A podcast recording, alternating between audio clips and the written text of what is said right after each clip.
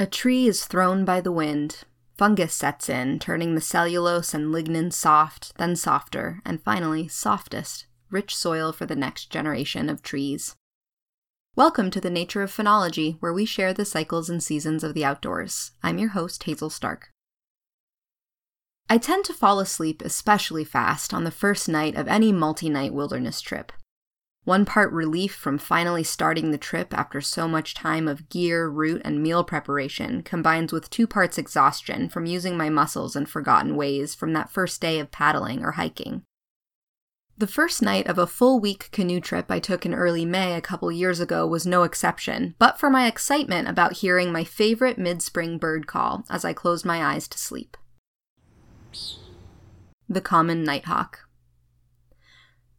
My paddling partner and I had started the day canoeing through a meandering, shallow stream, feeling confident we hadn't forgotten anything critical, and appreciating the suddenly slower pace of life that was most welcome after a flurry of preparations that had overshadowed daily life for the previous several weeks.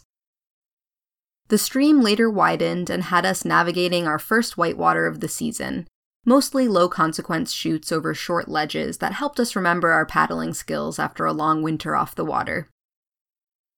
In the afternoon, the river dumped us out into a wide lake, only a small portion of which we had to cover to reach our campsite for the night.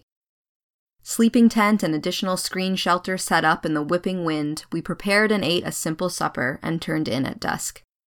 From high in the sky over the lake came the short, buzzy calls of the first nighthawks of the year. While this sound is a bit reminiscent of the American woodcock, which we were hearing more of about a month ago, the nighthawk's call comes from high above later in the spring, while the woodcock's nasal peent comes from the ground in early spring. Here's the woodcock. And here's the nighthawk again. Common nighthawks are part of the nightjar family, which includes whippoorwills. Birds in this family are all a bit strange looking, with flat heads, stunted bills, short necks, big eyes, and feathery whiskers, a generally mousy appearance. If that creeps you out a little bit, don't worry, as these birds are rare to see up close and usually best identified by sound. I almost always hear nighthawks before I see them, especially over water or fields where they can catch insects on the wing, in addition to their distinctive calls, they are fairly easy to identify from far away. When flying, the bend in the center of each wing is obvious, almost as obvious as the thick white patch just to the outside of that bend on each wing. Their behavior is also unique. They migrate in large flocks, looping and fluttering like bats in search of flying insects at dawn and dusk.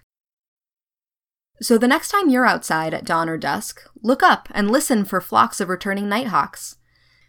These long distance migrants, which may have spent the winter somewhere between Mexico and Argentina, are one of our last migrating birds to return in the spring, so they are a clear reminder that summer is near.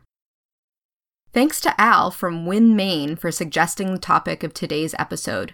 If you would like to learn about a seasonally relevant topic or species on our show, let us know. You can download this episode and find a link to the transcript, photos, information about podcasting, and more by visiting archives.weru.org. Woodcock Sound was recorded by Lang Elliott. Theme music was by A Woodpecker, made available by the U.S. Fish and Wildlife Service. Thanks for listening, and please join us next week for another dive into the nature of phenology.